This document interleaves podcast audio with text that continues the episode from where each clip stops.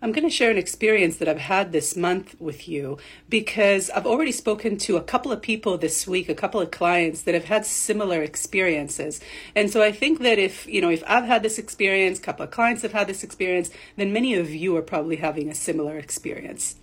So I set a goal for myself, an intention or a resolution, whatever you want to call it. I set a goal for myself for this new year to feel more of my feelings, to allow the fullness of my feelings to come forth, right? Because I tend to kind of go into my head, you know, uh, more into the intellect and to think about things rather than feel them. So part of my goals is to really allow um, all the the the variety of feelings to be there.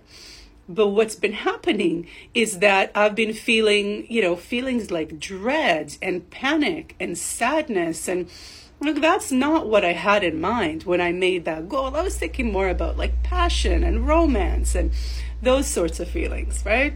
But what I've been reminded again and again this month is that in order to feel the fullness of our feelings, we have to go through those negative emotions. They have to come up. We have to release them so that we can get to those authentic parts of us that can feel the passion. Shortcast Club